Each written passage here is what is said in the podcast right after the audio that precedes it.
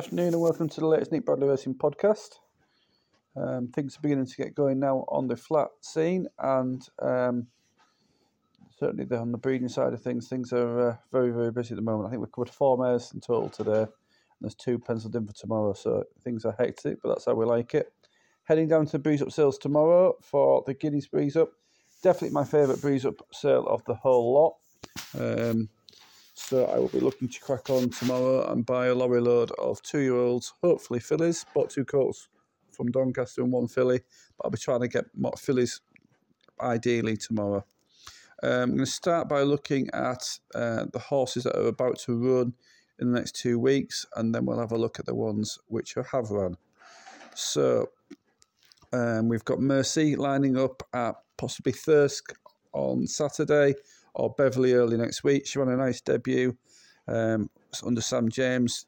Didn't really handle the coming out of stalls very well, but that's that's fine for a debut. It can happen quite a lot.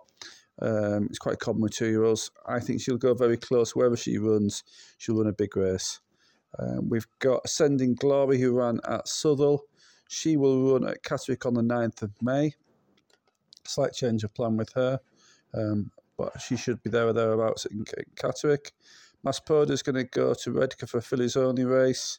Um, she should strip a lot fitter for her return to the racetrack. We've got an interesting day up at Redcar on Thursday. We've got Zeham in the seller, or the, the claimer, sorry, and two fillies in the in the two-year-old seller. I think all horses should run well. Zeham obviously loves the Beverley track, loves the uphill finish, is in the form of his life at the age of eight.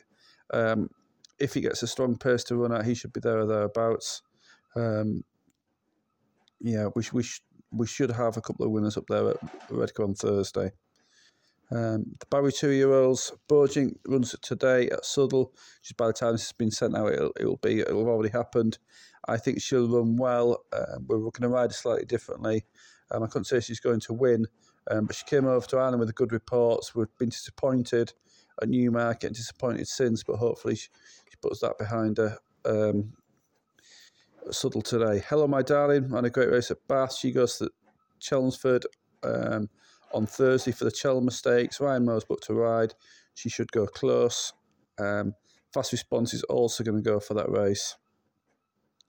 We've got Lucia joining at Thirsk. I was thinking about going, taking her to Nottingham on the 6th of May, and that's probably still the plan but she could go to Thirsk if that race cuts up. Schooler isn't far away from her return to the track. We'll see her hopefully in three weeks at York. Um, so that's her. Rhinoplasty runs this evening at Thirsk. I think she'll win tonight at Thirsk. Um, ran well last time. Step up to six would be slight inconvenience, but she'll be that little, bit fitter, and she's got a lower mark on the turf than she has on the all weather. Honey Sweet ran really well at Newmarket with running against a high class field of colts. She's probably going to run at Newmarket on Friday uh, in the listed race, where she, will be partnered with by Eldrick Jones, who also lines up. Kaboo disappointed up at, Newmar- at Newcastle. Um, I think we'll put that one behind us. We may go to Chester May meeting for the five furlong race there. If not, he could go to York for the 0 to 95 there. He has got dirt at the sills as well. I'm going to talk to the owners in the next 24 hours and hopefully make a plan. Um, Al Karim ran a big race at Sandown last week. Um, just a little bit flat footed for a period in the race, hit a bit of a flat spot. He will go to York on May the 13th and he will have a big chance. Late Marie ran well on debut at Beverley, finishing second. She's in at Thursday again at the weekend. We'll see her out in the next seven to ten days. She should go close on her second start.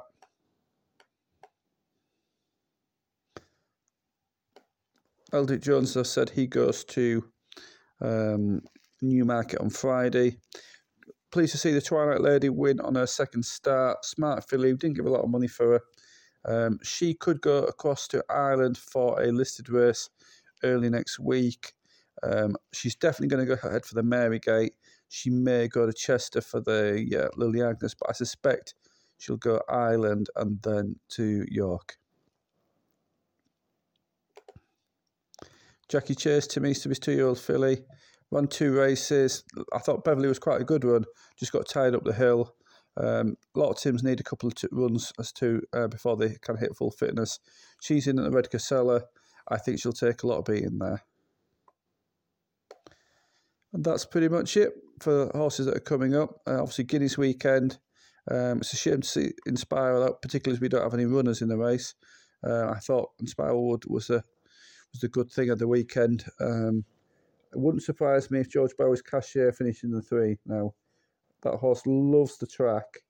Um, it's going to be playing at home, whereas lots of horses will be will be playing on unknown um, track uh, ground conditions. Cachet you know, has ridden on it every day, and um, surely would go there with a great each way chance. In the 2000 Guineas, you've got to fancy Native Trail. Um, took a little while to p- pick up at Newmarket, but when he picked up, he, he fair took off.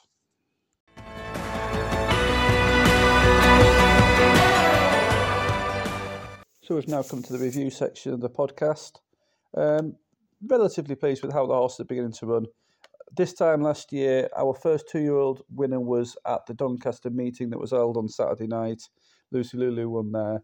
We were slightly ahead because Twilight Lady won at Ripon on Saturday afternoon. Um, so we're, we're kind of, you know, bang on on where we were this time last year. Twilight Lady was very impressed with how she she ran. Um, if you watch her race at Musselburgh, she gave away probably best part of 100 yards at the start. Um, she feared that the uh, the colt, who was acting rather coltish, um, wanted to uh, give her some special attention. Um, so she she kind of sat down in the stalls, waited, um, and c- couldn't win once once once she got out. Um, she actually ran a faster last two furlongs than the winner that day, and the last four furlongs were as fast as the winner. Um, so we went to Thirsk with plenty of uh, confidence. She was drawn against the rail. I thought she had a massive each way chance. Uh, ben gave an absolute great ride, um, switching to the outside to come around the field. A horse with clearly lots of ability.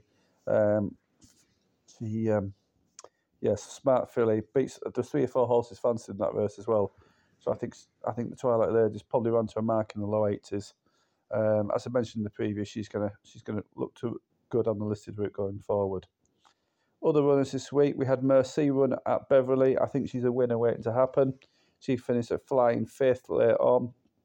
That Beverley race is worth watching the last 100 yards. There were several horses that kind of, you saw the penny drop late on. They will surely be going close next time out. I think the O'Meara horse was, was one of the other ones that flew late. George Boughey, two year olds, a little bit disappointing at the moment. So Burging ran at Newmarket in a hot race, travelled strongly and then emptied. Um, some of the horses that she'd been beating have, have also run on the track and they've disappointed as well. George thinks that they want six or seven furlongs. Um, I hope he's right. Say, I'm not, I'm not sure at the moment, but I hope he's right. Um, Karl's horses, Honey Sweet ran really well at Newmarket. Caboo disappointed at Newcastle. It was probably my error. Rhinoplasty obviously won at Wolverhampton, and I think she wins again tonight at Thirsk. Fast Response ran a great race at Nottingham on debut. She will be there or thereabouts at Chelmsford this week. Al Kareem, little bit, little bit annoyed. Um, kind of, this horse has um, done the same thing twice now. It's um, hit a flat spot and then stayed on. Um, looking at the time of the race, it was a, it, it was a good good time. So it, it wasn't as if they went a crawl, but it was. Um, I think that he'll he'll want to step up in trip. He's going to run over a mile four next time out. Probably go to York on the twelfth of May.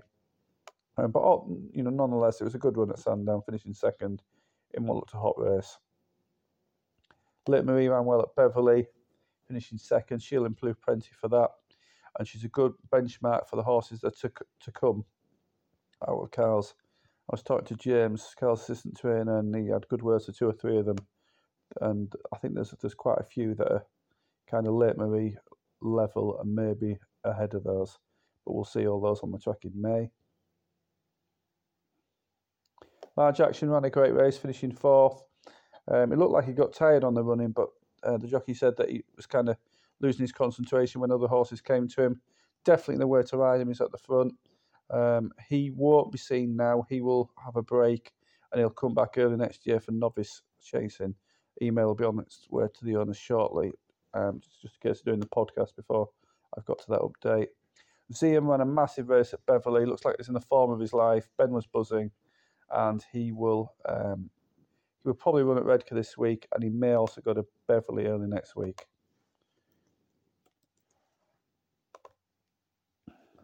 Eldrick Jones very happy with his run at Newmarket. He should go should be there or thereabouts at Newmarket this week. I think Ben's been booked to ride. Clodovia ran a ran a fine race at Catterick again. Just didn't quite get home. Um, I think she's going to be winning soon.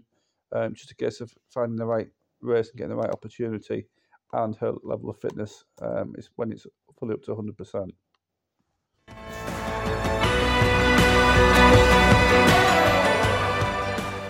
Hello. So now we've reached the section, reached the section of the podcast where I look at um, topics in racing, and you know that's pertinent to this week, and anything that's been brought up.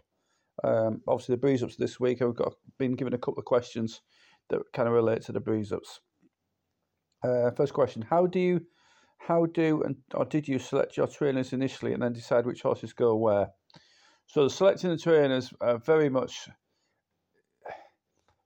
from an outsider looking in, it's it's it's very hard to gauge how who operates who each trainer how they operate basically, um, and I what I look for in a trainer is somebody who's straightforward, uh, tells you as it is, doesn't cover anything up, sensibly priced, doesn't get too carried away with, with other costs like vets um, things like that.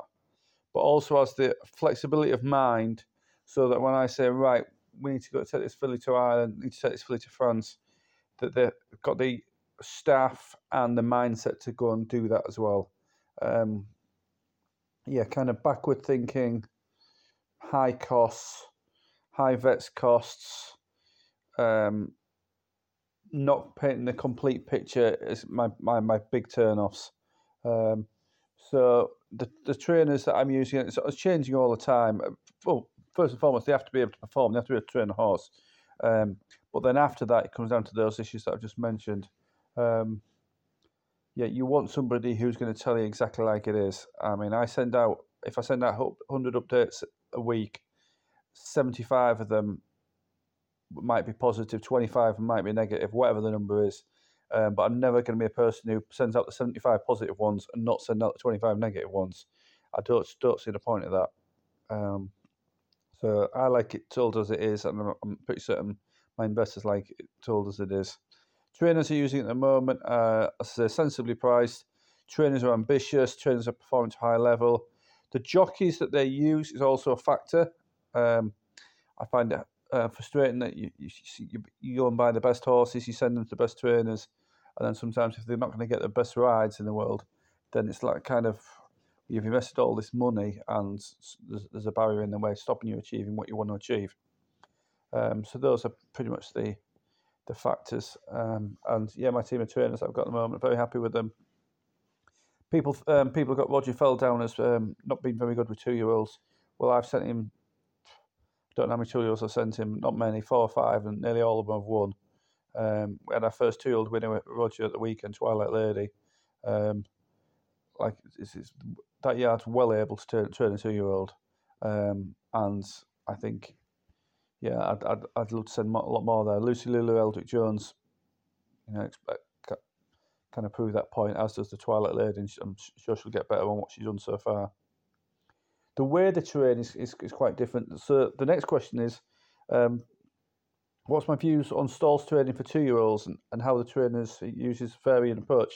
So some trainers, um, well, trainers adopt a contrasting views when it comes to, to stalls. I'm going to try not to mention any names here, but some trainers would put the horses through the stalls the day before the race, and that would be their first experience. And then when they go to the racetrack, they would be slowly away, but they would generally hit the line hard, so they would be finishing off their race well. Um, that works on certain tracks like Doncaster, Nottingham, Ascot, straight tracks, um, or if the races have been run over a distance. A lot of ours are five furlong horses, so I think it's easy to adopt that approach for mile races rather than five furlong races. Um, and the contrasting view of that would be trainers would put them through every day, would gallop them out of stalls many times, and you know that they'd be in front after 50 yards on their debut, but they might not be in front of the line and they may not hit the, the line hard. Um, we had the Twilight Lady run up at um, Musselburgh, and there was there was a colt that was being very coltish up at the start, and he put her off, um, but she gave him 75 yards start. She ran the last four furlongs in exactly the same time as the winner. Uh, and then, of course, second time out, she was put a little bit smarter, was able to go and win. Um, the first run was was almost the ideal experience for her, looking ahead for the second run. Um, a filly called Mercy that we got with Grant Tuer. I know she's done a, um, I would say an average amount of stalls work. You know, I'm, I'm not saying too little, not saying too much. Um, but she just didn't um, know what to do in the first 100 yards. And then she hit the line very hard at Beverley. She ran uh, the last two furlongs in a time which was equal to the winner, who's um, probably Royal Ascot bound. Um, it would not surprise me if Mercy went and won on her next start. And that first run of going through horses, weaving in and out, um, having sighters, having horses to aim at, is I think is part of the learning curve, um, and yeah, I think the first one would be a big help for her on the second one. What have been your biggest mistakes at the sales, and how has your strategy in buying changed since you stuck out on your own? Um, biggest mistakes. I can't think of specific horses, but generally, when you get carried away with the pedigree and you don't look at the horse, um, that would be that would be something that would be um, very, you know, anti. Um, I'm all all the time working hard at sales, looking at all the physicals, um, working out what the horse should look like, what it does look like, making sure they match up, um, and just trying to buy the best physicals. And we've had, I've said this many times, but we had the best daughter of Gutaifan, the best daughter of Dandy Man, the best daughter of had a etc. etc. There's lots of them. Uh, best daughter of Kodi Bear. Um, so yeah, physicals are important. And, and, when I'm not looking at the physical, early on when I was a bit carried away with the pedigree, thought that would be something I would flag up as being a mistake.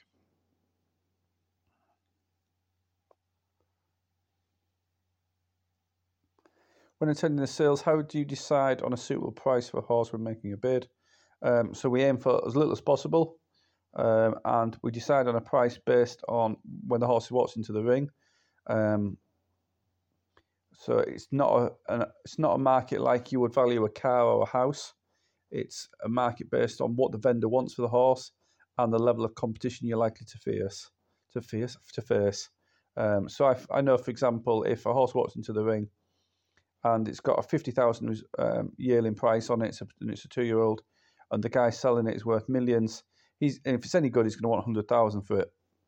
If it's no good or got problems, he's probably going to want his money back. Um, so I look. Experience tells me how much I think the vendor, vendor would expect for a horse, um, and yeah, I play it play it by that. Um, I bought a bated breath colt at Doncaster last week. The guy who owned it bought it for eight hundred quid. He'd had it eight months, six maybe six months. Um, it probably stood him in ten thousand. Um, he told me beforehand it was loose at fifteen to twenty thousand, um, and then that horse I knew I was able to buy because the vendor didn't have high aspirations. I liked the horse a lot. It had a low yearling price, and it was one that I thought was was, was going to be very viable. The flip side of that would be um, I'll see a horse that's got a yearling price of hundred thousand. It's breezed well. The guy selling it um, generally does very well at the sales and you know sells for six figure sums regularly, that horse is gonna if it's if if it's on my list, chance it's gonna sell for 150, 200,000. Then it's obviously beyond me. I think the sale topper last week was a colt that made 230,000. Um, I was on that colt. Um, the it's a Tasleet out of Bushy Park, um, and 80,000 I probably would have had my hand up, but at 230, unfortunately I couldn't, and that's because two people with a lot more money than I prepared to pay um, had their hands up, so that's why I didn't buy it.